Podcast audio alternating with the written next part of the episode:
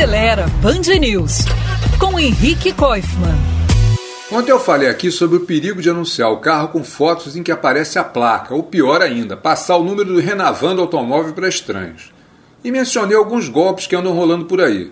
Pois aqui vai mais uma dica para não ser enganado pelos anúncios de venda de carro, especialmente pela internet. E a dica é: desconfie muito se o carro estiver sendo oferecido por um preço muito abaixo da média. Milagres assim até acontecem, mas em mais de 90% dos casos, no mínimo tem algum problema sério com esse carro. Ele pode até ser clonado. Um golpe até comum é alguém se dizendo funcionário de montadora ou de consórcio prometer um desconto enorme se você depositar um sinal para ele. Ou então dizer que tem uma carta contemplada do consórcio e que vende baratinho. Não acredite nisso. Melhor é pagar um pouco mais, mas levar um carro de verdade.